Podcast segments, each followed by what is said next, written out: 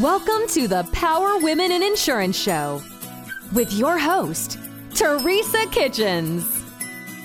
Join us as we laugh, talk about hard issues, support each other, and make our industry and our world a better place. Let's go.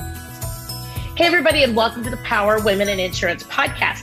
Today, we're going to take a little bit of a different path. We always say that we want to talk to amazing women in all different aspects of the insurance space. Today, we're going to talk legal. We talk all the time in the insurance space about how we are here to be able to protect and to serve our clients. And today I have Rebecca Edelman, who is in the legal end of things, doing exactly that. And she's been doing this for a while now. I'm going to let her tell you all of that. But this woman is all about women, women empowerment. She's all about clients, insurance, and she's all about bringing into the new space of insurance as insurance evolves, as every industry does women and people who are going to make a difference for those clients out there. So, Rebecca, welcome to the podcast. I appreciate you making the time today. Teresa, it is such a pleasure to see you. I have enjoyed meeting you and talking to you about these important topics on women, empowerment, insurance, where they all intersect. So I am uh, I couldn't be happier to spend time with you and everyone who is listening uh, today.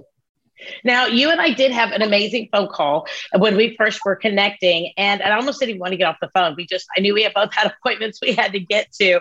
But you yeah. have such an amazing heart for the insurance space. So, not only have you been here for a large portion of your career, but you have lots of activities for women. You're a mom, all of those great things. You've been balancing career and all of that. Tell us a little bit about how you got where you are today and a little bit about what you're doing.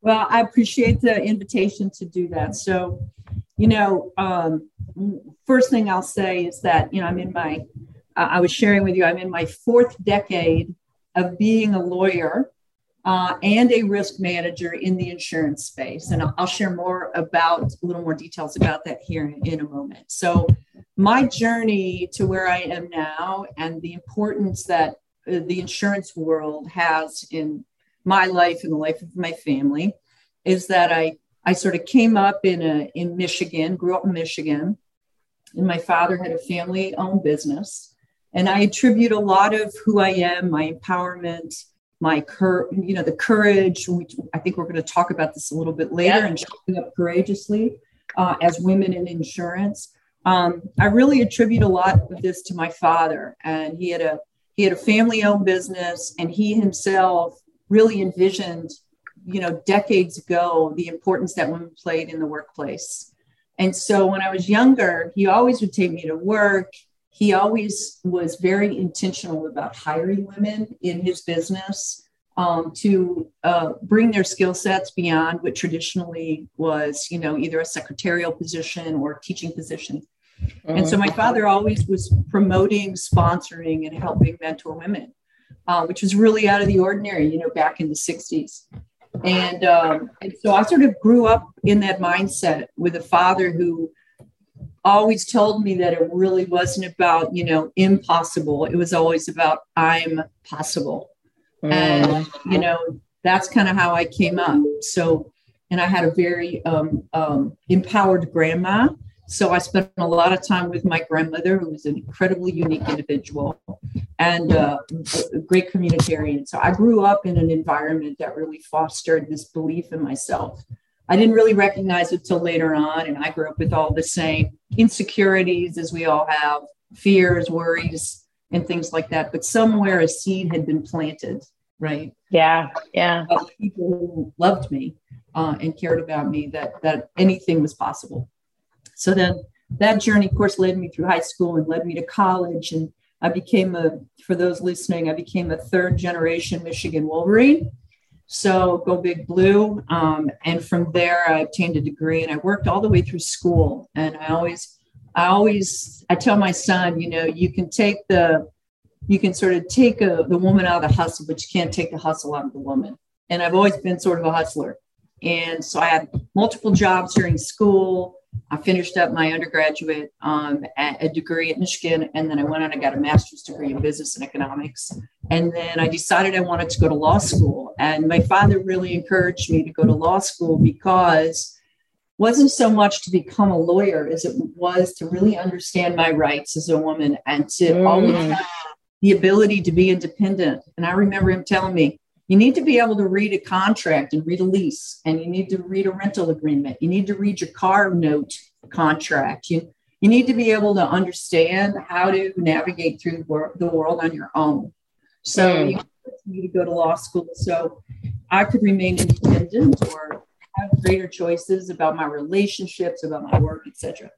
So I went to law school. I love law school, and my first job out of law school uh, and I'm not going to say when, but my first job out of law school uh, was with a um, insurance defense firm. That's how I was introduced to insurance. Nice. So I, I began working at a very young age with um, some incredible people who mentored me in the insurance defense world. So I guess what that means is if you know a doctor was sued uh, under their per- professional liability policy, and you guys know what I'm talking about when I talk about PL and GL. Yep.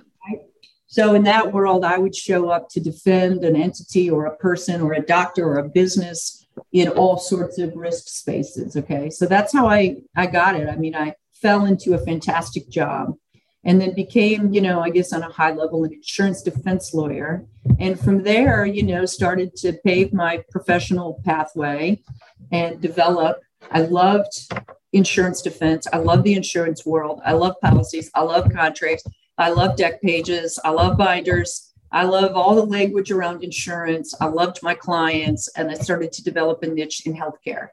Kind of fell, mm. into my lap, and I started to spend more time developing thought leadership and expertise in the area of like representing hospitals and representing doctors and nursing homes, et cetera, in my early career. Um, and then from there, I sort of had this vision of, uh, and I guess this is where the, you know my other real job comes in, which is as a mother. That's my real job. Yeah. That's my, that's my real underpaid, overvalued job. so, um, but I wanted to become a parent, and um, and the way I was sort of envisioning my professional development was I wanted to be able to really raise my child in the workplace. Now, keep in mind this is 20 some years ago, so it was a really different environment for women. Yeah. It's it was more in my world like you took time off and you left and then mm-hmm. you went on board. You went and raised your children and you came back on. That was just sort of the partnership track or the track for women when I was coming up. And um, I didn't want to do that. And I wanted to make sure that I could have my career and have my child and balance all that out. So I left my partnership and I started my own firm so 21 years ago, I started my own firm, much like you've got your business, Patricia, and started my firm and um, had a little room in my firm for my son, his little nursery room. And that's what I did. I, you know, I started with no clients. I built a clientele and slowly built my business over the past 20 years, always in insurance defense. And I've branched out a lot to do risk management in insurance, um, I represent all sorts of risks, but healthcare is sort of my specialty. But that's my journey, and you know, on on the daily, I'm engaged with insurance adjusters, claims folks, brokers, agents. Like my world, like yours, is insurance and clients. That's that's what I do every day. And it just really keeps you on your toes too. I mean, it's constantly, I mean, the law, you know, is constantly changing. People are constantly changing. People are always coming up with new ways to file claims. I mean, you know, new situations that we are testing that language, like what you're talking about, uh, that you can sit down and you can read a, a policy. And um, when you read it under maybe a different light, under a different circumstance with the next client, maybe it's it's not necessarily exactly interpreted the same. I mean, I mean, I mean, it, it, would be to some degree, but not, of course, maybe in that situation. How have you just found that to be? I just think that would be so fascinating. I mean, as as a career. It, it, it and you bring up some great points. So, you know, I've seen a lot during my 30 some plus years. And I've, you know, I've done a lot of declaratory judgment actions, which are actions where we're actually interpreting the policy. Is there coverage? Is there not coverage? I've done a lot of coverage work in the years I've been doing this. And coverage is a really fascinating part of what I do, right? Interpreting contracts, plain language of the contracts, endorsements, exclusions. Does it apply? Doesn't it apply? Is the risk covered? Is it not covered?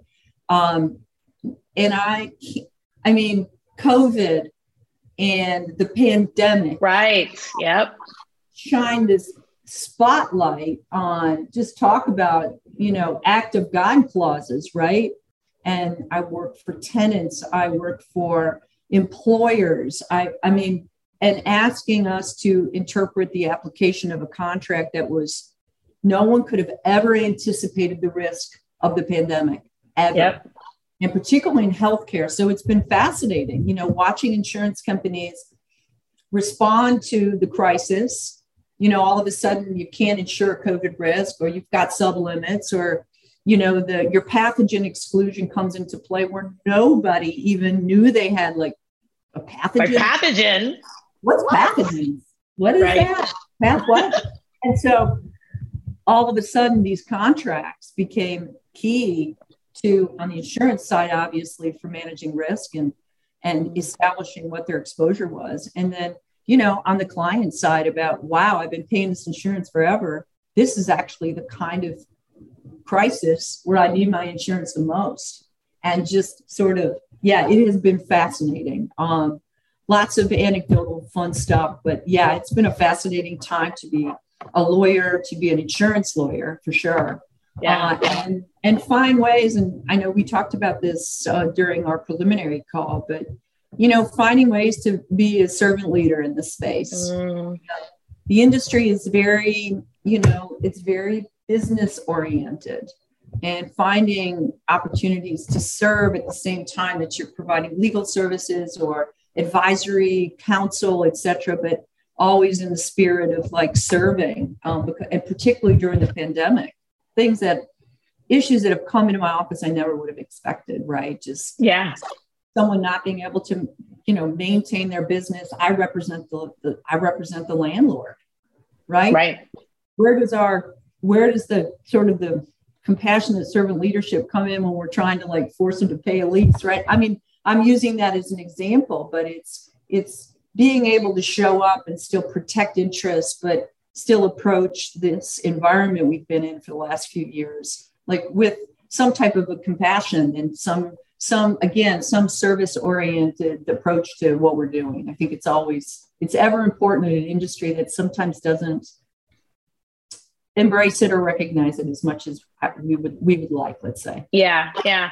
So have you seen it because over the course of years and i'm not just talking i mean i think you know covid obviously has tested the boundaries of policies 100% but have you seen over the course of years how insurance carriers have adopted or adapted excuse me to the needs of the clients, right? Like maybe they have an exclusion that's put in, maybe they add additional coverage over here, you know, and you have to stay on your toes for all that. I mean, you really have to stay on your toes because, you know, this version, like, is, you know, even like the forms that we use, there's this version and that version and a version 20 point dot, you know, 20 dot three point, you know, six two point. I mean, you have to really watch what you're doing for each policy issuance and where the coverage really comes in at.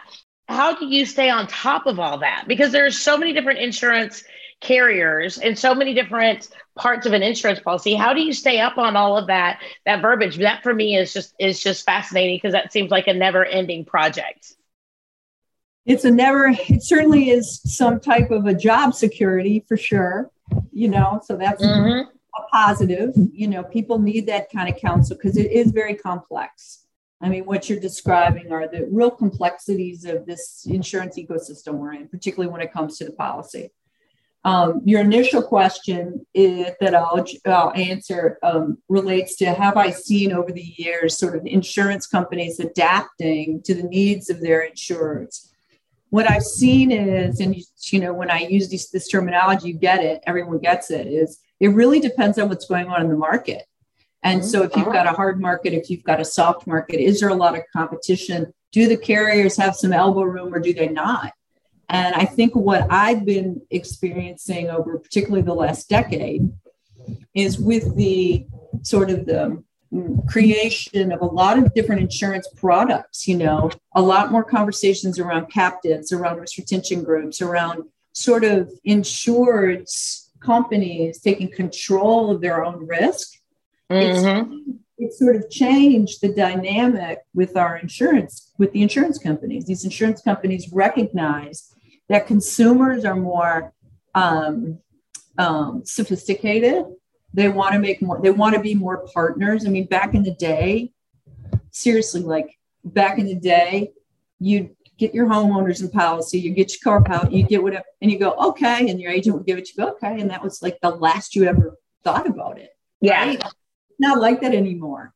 People want to be informed companies want to stay informed they want a relationship with their broker they want a relationship with their agent. They want what i refer to as stickiness they want a relationship. mm. They want a partnership. It's no more like you're my agent and I'm your client. It's we've got to be partners. If you want me to, if you want this relationship to continue to thrive, and that I think translates Teresa into what's the policy coverage? Like, mm-hmm. are you bending a little bit? Are you able to be flexible with me? Um, I may have a risk that's particularly special to what it is I'm doing. Maybe I'm in agritourism. Maybe I'm whatever the, you know, what what can you do for me as my agent? Because the competition is i mean as the uh, as the insurer the competition is is a little stiffer. And so i found that the adaptation comes from creating relationships deeper relationships. It's no longer like there's an agent up here and then it's us. It's like the playing field's been more leveled yeah. right?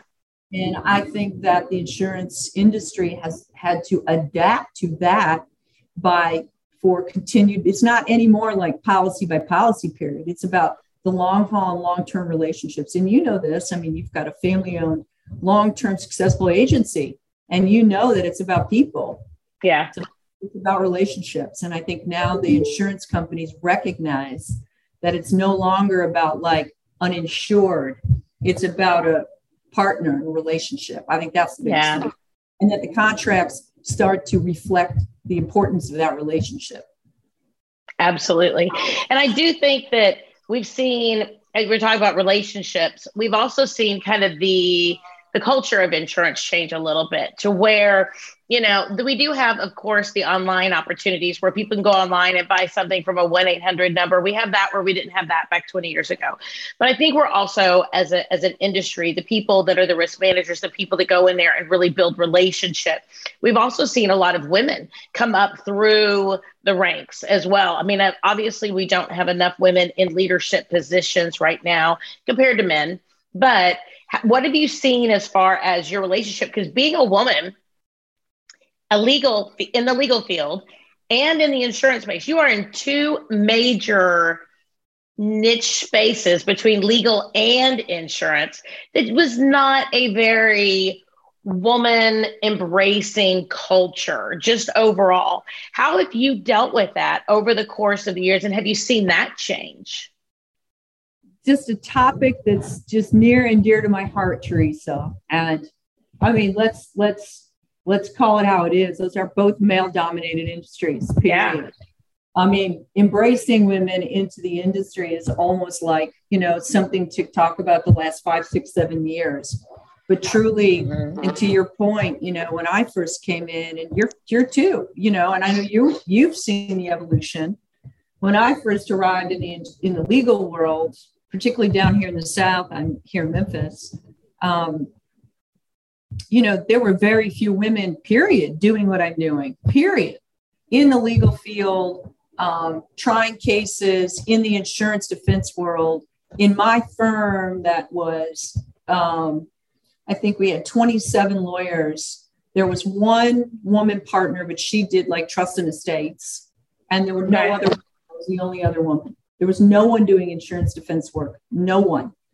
And um, and so on the flip side of that, my interfacing on the insurance side, my clients, right, were dominated by men. They were just male adjusters, uh, male risk managers. All the C suites were men. And, you know, again, I think not to cast any kind of dispersion on sort of the, you know, the genesis of the industry, but that's just the way it was. And it's probably not unique to law and it's probably not unique to insurance. It's probably, you know, again, it transcends into some of the, you know, uh, to, to um, uh, healthcare. You know, women were showing up as nurses and now they're doctors, right? Yeah. And we've all we're we're it's been a it's truly been a not an evolution it's been a revolution really right mm-hmm. And so what i've seen is over time is number one women have been and i and i, I hand it to men who are forward thinking and innovative and r- really sort of respected women in the industry to sponsor them that's where it sort of all started where yeah. men like my dad and like the lawyers who brought me up, right? Who really saw to it that women found their place in the industry and were promoted and were recognized and they were rewarded. So it sort of started with men. And then women, as they started to progress into positions of power and decision making, then they brought other women up with them. That's really how this this how this tree grows, Teresa. Right? It's it's a it's a it's it's like that you know you reach your branches down and you pick you, you know you bring everybody with you yeah and the interesting thing and i think i was sharing this with you too so even 10 years ago while most of the interfacing i would do and the connection i had and the networks on my insurance side were men now 10 years down the road 90% of the work that i do is for women women making choices about the wow at least 90% on a day to day basis. 90%.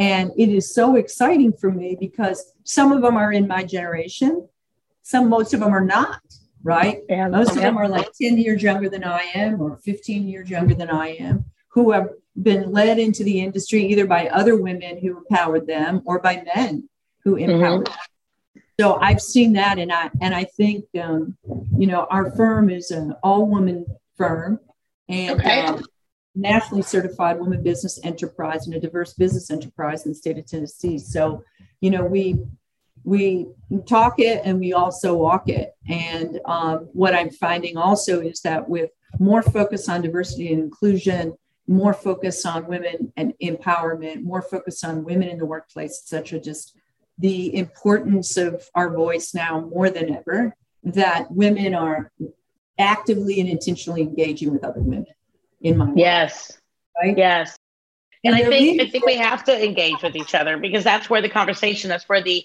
empowerment, because it we are we do have a lot of women in the insurance space that have not been in the insurance space historically, but there's still not enough women the higher up you go. And we need to still propel, help, and encourage. And we do that by sharing who we are and the journey that we've been through. Yeah, no doubt. And I think that's the storytelling around it, uh, just like we're doing. That's what your yeah. podcast is all about, isn't it? All about it. Yep. It's telling stories. It's so people resonate, so people get inspired, so people stay curious. And as you know, so we continue to, you know, we continue to discuss showing up courageously in the space as women and, you know, keep keep this conversation going. That's why your podcast is just why I just love your podcast so much. All the women who have shown up here who come with different stories to tell. But in the end, we sort of have the same thread that it's the same thread. Like it's finding that thread that also connects all of us. And um, mm-hmm. I think that's the that's the real power, right? Is that thread and to keep it going and um, and to keep extending it out. So anyway, but yeah, it's been um, it's really been quite an adventure, and I you know, I still love, we're, we're taping the podcast right now. I'm in my office here in downtown Memphis. And, you know, even my office reflects just a different way of doing things. You know, our office is like home, it's a very home environment. Um, you know, the women here um, are encouraged, you know, it's family first here at my firm. And um, so this environment is really just an extension of what women are doing day in, day out. That's how we find that balance. We don't create a separation, is how we we don't require there to be a balance of work and work life and you know personal life we just have this sort of continuum here at the firm and so people often ask me you know how do you do it you know how do you balance your yeah. You're a mom and you're this and you do this and you're an entrepreneur and you're you know have a business and you whatever and trying to find our own self-care right? I think that the i think that and you'll see i've written several things about this and i speak on this frequently is there's some fallacy about to me i think it's an illusion that there is a work-life balance. I think if you start from that premise that there is a work-life balance then everything that extends out from there you're thinking about am i in balance? Am i not in balance? What's the where the scale's going? But if you abandon the idea that there has to be a work life balance, and I call it work, work life being, that's sort of the, the phrase I've coined is I like that. You know, why why have like, you know, work life and you know your your work and your life and trying to balance work life and why not just look at it as just be? Like if you're at your work mm-hmm. you just mm-hmm. you show up and you be. You be with your family you be at your work. It's work like being. It's just to show up and be all the time. Yes. talk about step out step courageously into just being. You don't have to create the separation. That separation somehow we got conditioned to believe there was this balancing act. Well if we abandon the idea of a balancing act then we don't have to worry about everything we're doing falling on a scale it's a lot of pressure for a woman it is. Know? It is. And you know, I have a I have a podcast um, called You Can't You Can't Have It All, just not all at the same time. So oh. maybe like when we go home, that's just our time to be at home, right? We can still have everything we have, want, everything we need, right? When we're at work, we're just at work, right? And it's a, it's a pivoting lifestyle that just says I can't have it all. Just right now, I need to make sure that I focus here, and then in in the next hour, I'll go focus there. If I go have lunch with a friend or you know, happy hour with a girlfriend, whatever, you know, I need to be present. And that's being honorable to that person. It doesn't mean that if my phone goes off, I might not look at it, you know, what I might put it away. Depends on the moment, depends on what all we're doing, right? But to me, we can have it all. We just have it at different times. But at every moment, all is still everything because we are as I say, we're whole, perfect, and complete, exactly as I am, and that means that my home life is is is is fine. It's perfect. It's good. If I need to take time to be able to focus on work, that's fine. If I need time to take focus on family, that's fine. But what we do is it it needs to be something that you just it, it all flows together because we're one person and both parts of us make up that one person, right? Just like I'm a daughter, just like I'm a mother, just like I'm a friend. I can be all things. It doesn't mean that being an entrepreneur versus being an insurance agent versus a mom doesn't mean those are exclusive silos of mm-hmm. time. They they should be integrated because we have to bring with us into that conversation who we are as individuals because that's what makes us stand out in each of those spaces. Hello, loyal listeners. Hey, are you a local agent struggling to find markets for your client? Maybe you, maybe not. Look no further than Nation Brokerage Solutions. With over 200 carriers, their comprehensive options give you what you need for your customers' ever changing needs. With NBS, as they say it in the cool world, you can confidently offer a wide range of options to better support your customers and grow your business, AK Agency. Don't settle for less, do more with NBS. For more information about nationwide brokerage solutions, visit nbsbrokerage.com. CAS certified. Mm-hmm. And T, I mean, you just describe work like being. That is it. You and I are going to hit the mm-hmm. road. So you're going to be my, you'll be my compadre on the road, and we'll go talk more about work life being. I love it. When I when I when I'm hiring here at the firm, when I'm you know working on building a team, here's what I tell people: there's not like your work life and your life outside of work. There's just your life. It's just your life. There's no yep. work life, this life, that life. It's just your life. Like go and live your life. And the key for me and sort of how I converse about this with women, other women, is that really being able to shed the guilt. You know, like I remember particularly when mine was a was a itty bitty, you know, and and sort of the guilt and the shame and all that kind of stuff. Like I was a working mother. Like I was a 24 seven working mother, like, but I was a 24 seven mother. So it's not like yep. I was a, so, you know, if I had to be at my kid's basketball game, but I needed to go take a call, that's just my life, right? Like I had to make decisions around it. Like, is this a call that can wait? Is it not? But if I had something that was urgent in any part of my life, I had to go take care of it. And just like I needed to take care of my kid. And and I guess the point is, is like the internal feelings of like, oh, you know, any kind of guilt or regret or oh, I can't be here for my kid or I'm on the phone at his basketball game or it's like we gotta let all that go. We gotta we have to leave that on the ground, let it go, un unburden ourselves. Yes. So we can just be and live our lives. And that's, I mean, this isn't necessarily, I mean, we're focused on your podcast and the things that you're working on and the women who are listening to us and others. But this is really like kind of a, a bigger philosophic approach to just showing up every day, like we talked about, just being courageous and showing up every day and being vulnerable yeah. and just trusting yourself, right?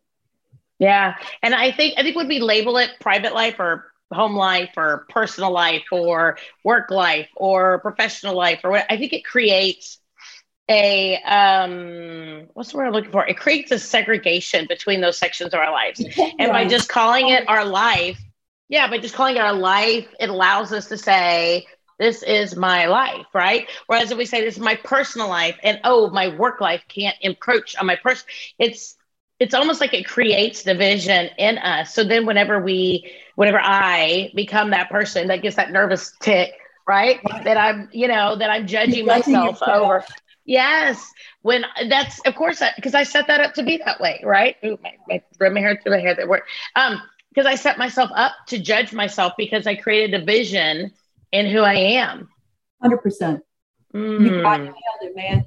Dismantling the conditioning is the ticket dismantling the idea that there's any that there's even a possibility to find a balance like it's not really about balance it's how you deal with being imbalanced that's the magic mm.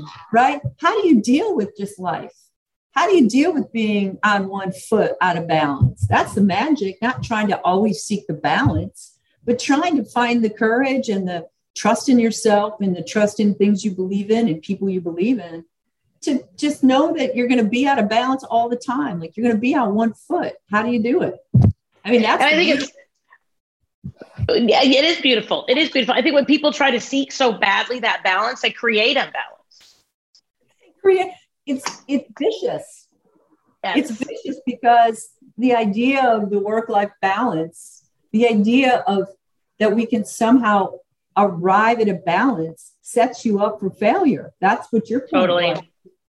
And then we judge ourselves like, oh, I didn't do the work life one right. I didn't do the personal one right. I it's like all of a sudden because we as women sort of unfortunately we inherited that and we're we're growing out of it, we're helping each other grow out of it, but we inherited that.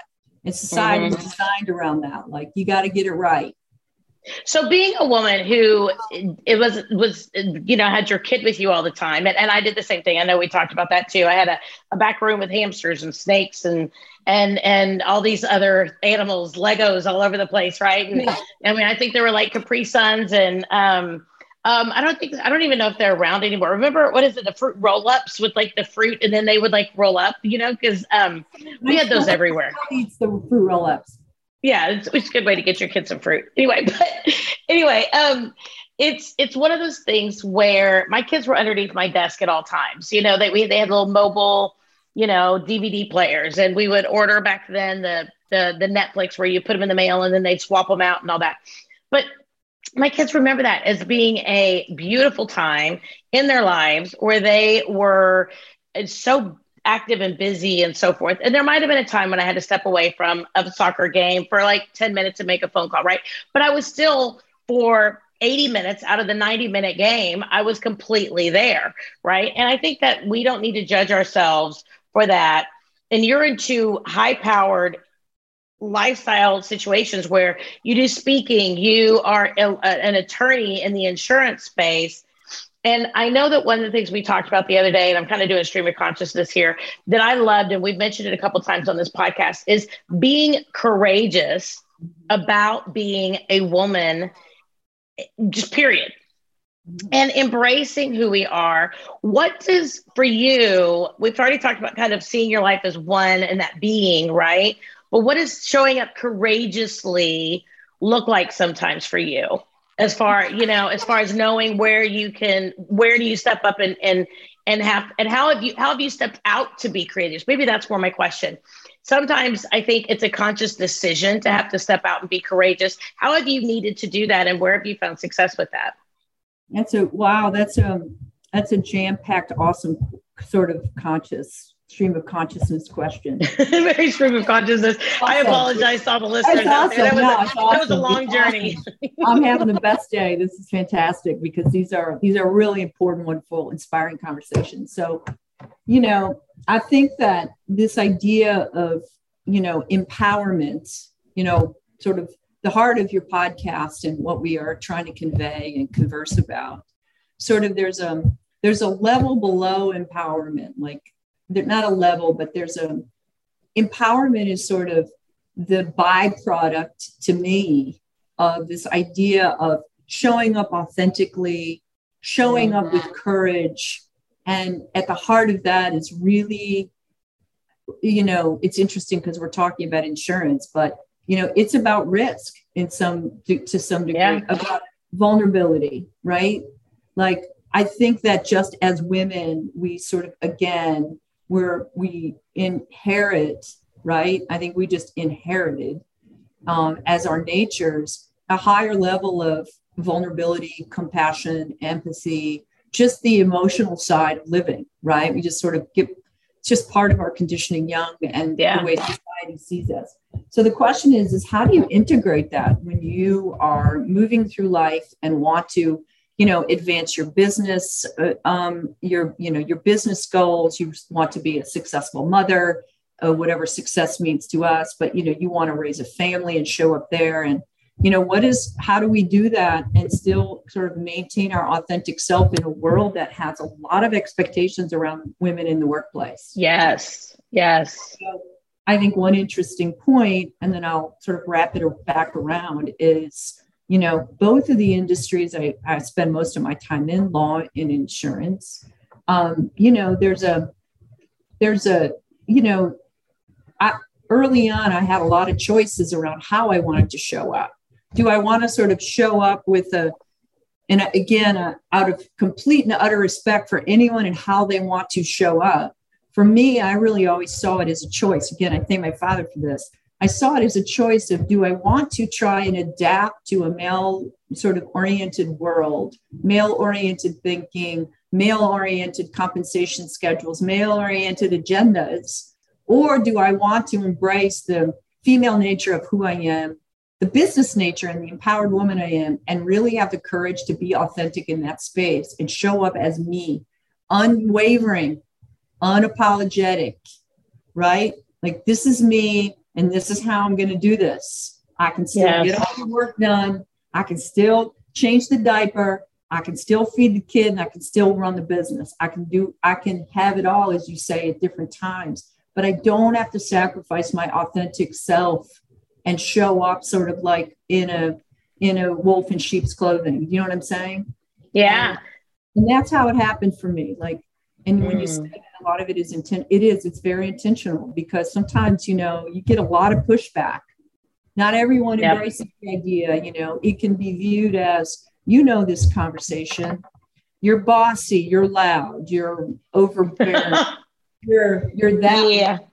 you're that woman. You can use other yep. terminology that I won't bring into your podcast. you know what I'm saying. Everyone else knows what I'm saying. And yep.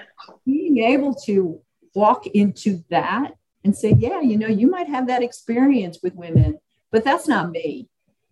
Like, yeah. That that has taken a lot of decades to really just um, you know, be 100% com- mm-hmm. comfortable. I say 100%.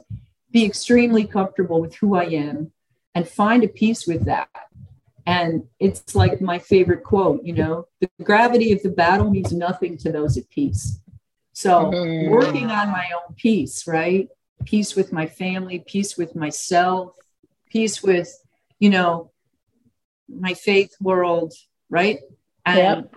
then it doesn't matter what sort of battle I walk into and the mm. gravity of the situation because I'm at peace. And so if I encounter aggression or I encounter microaggression, which is a lot of that around there. Yeah. Encounter bias, if I encounter whatever it is, I know that I'm at peace with who I am and where I show up in the this world, you know, in the insurance world, in the legal world, in my mommy world, in my friendship world, relationships. And I think that's where the courage comes in. The courage to sort mm. of the sort of this courage to lay down the conditioning and trust yourself and really just trust yourself and trust that your authentic self is really what will get the job done so to speak all the time. Yeah. Yeah. And i think you know i ended up i ended up kind of uh, through an acquisition a, a, business that i that i built that i that i purchased recently um about a year and a half ago. I ended up uh, bringing on a client and it was a really big client. And when we kind of went into it, and and um, I, I was doing the initial meet and greet with this client after a very traumatic situation this past fall, and um, the previous owner kind of came up to me and said, "Now you're a lot, so let me take the reins here." Now it was another woman, but I ended up letting that tinge taint how I showed up that day. And I showed up very, very differently from how I would have normally. And I did not make the best impression on the client because, in my mind, I was too much, right? And I didn't want to be too much. So, about a month ago, actually, because that was back in October, a month ago, and we are currently recording as of February 15th. Um, so it took me a little while to come come to real, realization with this, but I ended up calling um, and just saying, "Hey, you know, I'm I'm here to service some some questions you have. I want to answer them." And all of a sudden, I just said, "Hey, can we just start over? Because if if I gain your business or lose your business, I want to do it based on who I am. I don't want it to be based on who I'm not. And you know what? When I met you before, when I showed up before, I did not show up as me. I was coming out of a trauma." okay, but I let my head juju get too crazy and I followed a path that is not me authentically. And I don't want you to wonder who I am because I want you to know who I am. Because if you do business with me, I want you to do business with me. And if I screw it up, I screw it up because of me. So can we just go ahead and start over again? And it was so funny because he was like, Yeah. He goes, Absolutely. He goes, I'm already liking more what I hear than I did before. And I was like, Okay. So this is what you need to think about. And I took much more of that proactive rather than the little mousy sit in the back. And I think we have that moment in our lives and when we come to the point where we are conscious of it mm-hmm. and not listening to that mousy voice in the back of our head if we can say hey this is one of those moments in life where i need to step up and that's where we really get into that living courageously right is that consciousness of knowing this is one of those moments and then taking that chance to be able to reframe even our own thought process of what this is really going to be. I think to me, that's authenticity. That's taking hold of the reins and being real. I've heard the fake it till you make it thing. And to me, that's not authentic, obviously, because it's faking it, right? Mm-hmm. I, I mean, how do you have those moments where you have to really just mm-hmm. choose to mm-hmm. move forward? And thank you for sharing that story. I mean, that really that really that really moves me because um, you know the story that I, I hear you tell is like your a your ability to sort of you know manage trauma be traumatized by whatever event in our lives and we all have some trauma right mm-hmm. it's so the deep trauma but to be able to also trust ourselves that we're in a healing phase all the time. Like that's true. To me, your story tells me that you took a step to heal yourself. Like that, that's what I get from that story. So thank you for sharing mm. that. Doesn't matter how long it takes, by the way. We don't, we can't, it doesn't matter if it's months or years or whatever. It's just, and there's so many layers of it too. It doesn't just end, no, right? I mean, oh, there's always so much more Yeah, always so much more. But the point is, is that you step courageously over a threshold. I mean, that that's what it is, right? You see this threshold, and we have like, like, oh, should I go through it? Mm. And what I remember is, and then I can share with you the, the the short answer is yes. But you know, you've got this threshold, and I always see these thresholds as you know, these thresholds are entries into something, but they're also exits. Thresholds yep. are and they're exits. They're they're beginnings and they're endings. And I think that, you know, for me, I've um, both personally and professionally, you know, you arrive at this sort of threshold or this fork in the road or some somewhere along the path where you've got to, you sometimes you just, this is my grandma used to tell me when I was at those places when I was younger. She'd say, sweetheart, put some lipstick on and just get going. Okay, that, keep in mind this was like 50 years ago, right? And she used to wear perfect lipstick, everything matched. But that was her way of saying, just go. Like trust yourself and go. Get that lipstick on and just roll. And and I think that's sort of what you're describing is you're standing at a threshold. I remember several business ventures. I think I think being at that threshold for me has been most important when I let a relationship go, a business relationship mm. where I'm at this threshold and I'm like, oh gosh, this is a big part of my business, but ethically, I don't believe in this client, or this client is creating, um, you know, is microaggressive. Yep. Right? Like they don't really get me. They pay me and I'm doing a service for them, but something doesn't feel right when I work with these folks. And yep. being able to make a courageous decision, and I think same thing in your your your uh, your uh, illuminating story is that courage to do what you described take that choice. You have to be completely detached from the outcome. Like yeah. you can't completely. Take, you can't step courageously and make an intention to go through that threshold and be your authentic self and be attached to the outcome. You can't.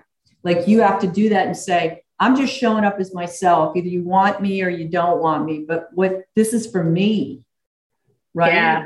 This is for me. So I think those thresholds are always about decisions I make that destabilize some of my key insecurities, like financial insecurity, for example. Like, ooh, mm-hmm. is it going to make going to impact my bottom line or my ability to take care of my family and my people?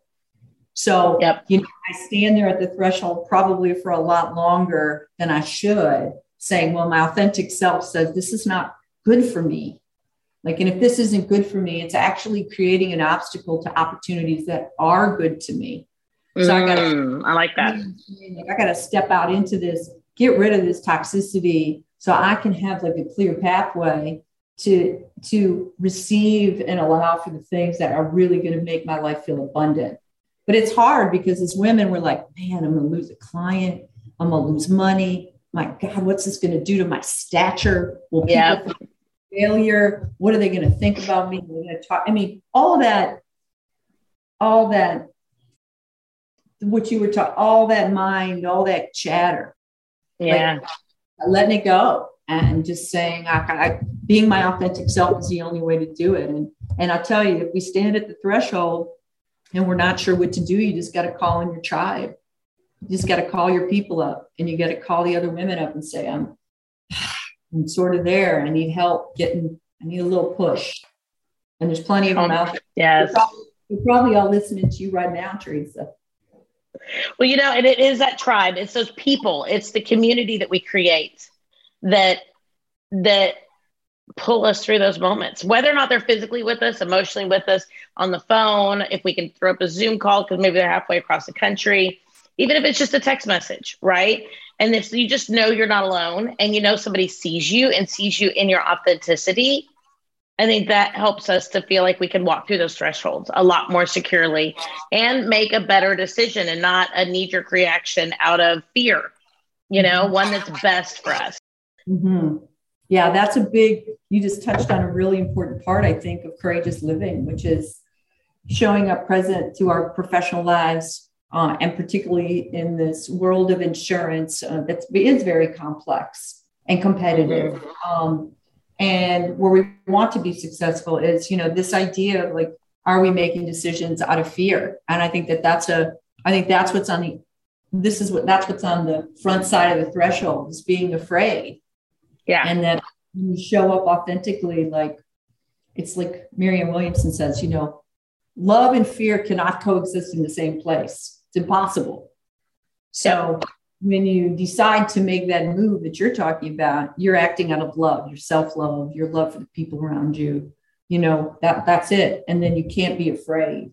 So that's a I appreciate you bringing up that point because it's it's true. Making decisions out of fear, you know, those are those are the, the kinds of decisions that paralyze us. Yeah. Yeah. I think too, and and it's really important to realize also that people respond to things the way that they feel and the way that they have their own chatter right and that the, if somebody does decide not to work with me if somebody else does decide that i'm not their person then i need to be okay with that and we just kind of mentioned the fact that we need to be okay with the outcome but i also need to understand that the outcome is about them it's not about me because i already showed up authentically and i already gave what i have and if we're not a match we're not a match and i used to always um, back when i was single, I used to say, you're an amazing person. You're just not my amazing person. You're not supposed to be mine. You're supposed to be somebody else's. So good luck. And I totally support you going wherever it is you need to go. And I think we need to take that perspective sometimes for just opportunities to come in.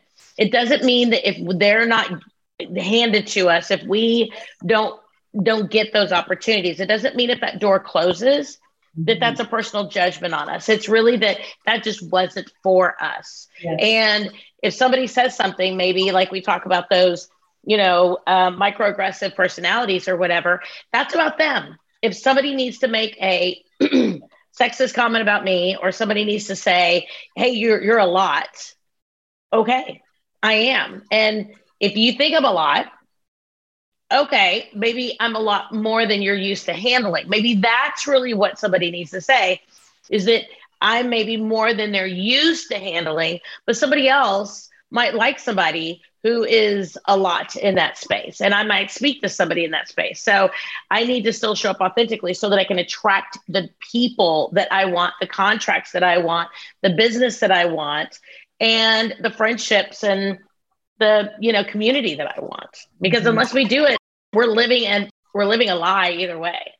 Mm-hmm. 100%. Very inspiring. And I, I, again, I will say this easier said than done. Oh, 100%. It is the lifelong struggle. I don't know if anybody ever truly achieves it.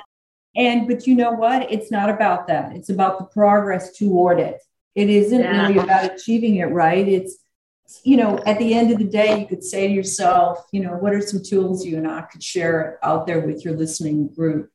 Um, you know, uh, did I um, make a courageous choice today, or did I d- did I move closer to my authenticity today? It doesn't have to be earth shattering every day. Sometimes it's just it's really actually a accumulation of little small things that make up our life like you and I were talking about before um, we got on the podcast, I was admiring your bookshelf that I can see just all your life story on it. I mean, it's wonderful. There's an elephant in pictures and in pottery and your children at all different. I mean, that's really what it's about. It's this small, these these memories, these events, these every day moving ahead one step closer. That's all it is. And some days it takes three steps backwards, but you're still one step closer. That's what's that's what we need to remember. Three steps back doesn't mean as long as you take the one step closer, that's it. And you know, then your life starts to look like your bookshelf,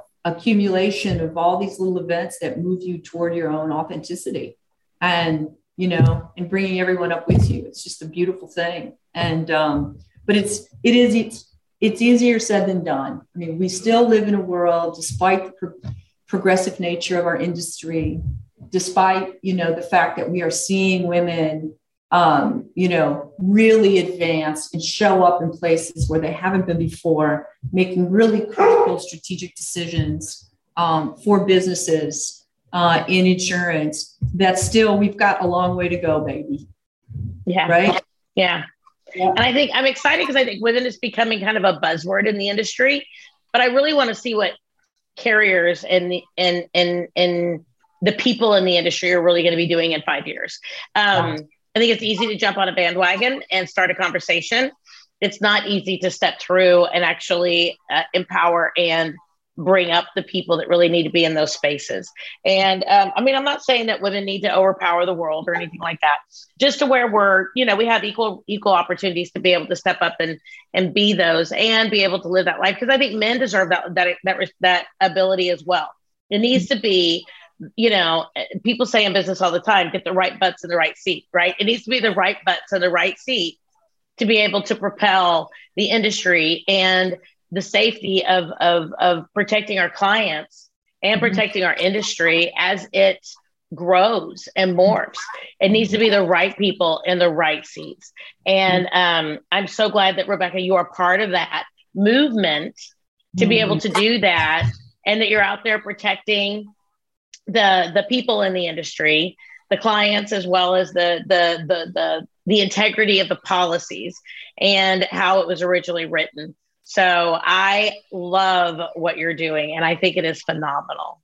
Well, I'm just so grateful. I feel the same way about you. I know our relationship will go a long way, you and me together. I already see that. And we have Absolutely. a lot of work to we have a lot of work to do. And just really um, you know, I think, you know, how do you measure you know, how do you sort of measure at the end of your day, you know, what kind of day it was? And I think that for me, it's really about I can look back and I can say, you know, I was happiest when, like, I did things that make me happy during the day. Like, mm-hmm. it makes me happy when I'm on a podcast with Teresa. It makes me happy when I go walk my dog. It makes me happy when I, you know, when I'm able to give an answer to a client like just a simple answer to those questions during the day like what will make me happy? And sometimes it's just no more than that. Like at the end of your day did i do five things that really made me happy? I mean that what more is there right? And, i love it. Yeah and i think that's where our authentic self shows up. Because when we say wow that didn't make me happy that's when you're at a threshold. I did True. These, i did these multiple things today but that didn't make me happy. Well hmm wonder what that's all about. Again, just playing, being curious about it. So anyway, with just a great day. I really appreciate being with you. Well, thank you. Thank you. Now, Rebecca, if people want to reach out to you, because I know that you are doing all sorts of things in the industry, you are working directly with um, the nationally certified women in business enterprise organization as well. You're working with in the healthcare industry, you're working in the, the insurance legal industry and lots of different facilities. If people want to reach out to you, how can they reach out to you and connect?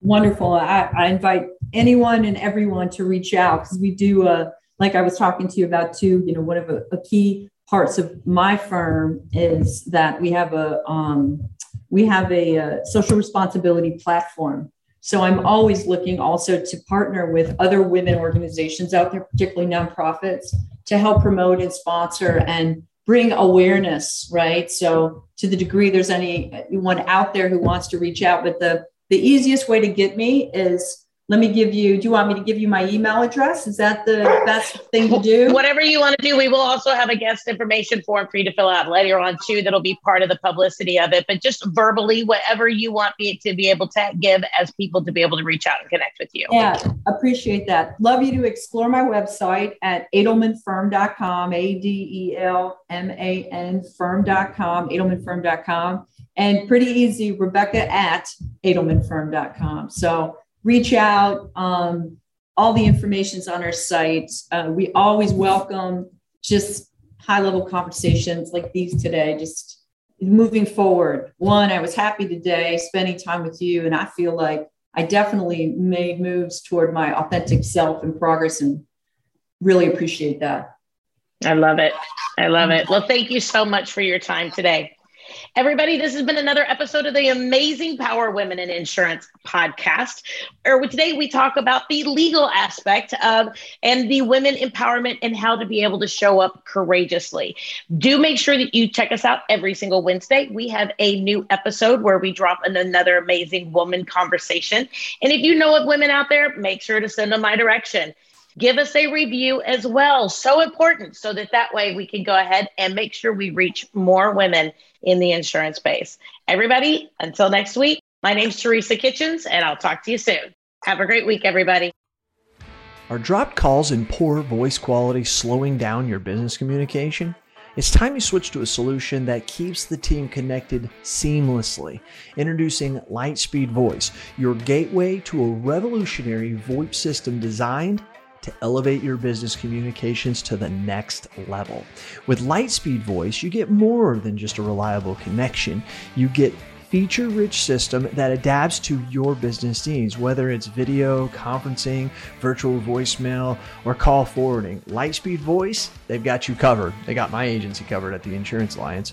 Worried about the transition? Don't be. Lightspeed Voice offers a seamless integration, making the switch to our VoIP system a breeze. Our expert support team, that's what they're known for, is here to guide you every step of the way, ensuring a smooth and efficient transition for your business. That's right. But that's not all. Lightspeed Voice is not just a communication tool, it's a strategic investment in your business success. It is. Save on your monthly communication costs while enjoying top notch service. It's a win win, and it is. You can put that money somewhere else. Don't let outdated communication systems hold your business back. Upgrade to Lightspeed Voice today and experience the difference. Visit our website or call now to schedule a demo and see firsthand how Lightspeed Voice can transform your business communications. Lightspeed Voice, where every word matters and your business is always in sync. CAS approved.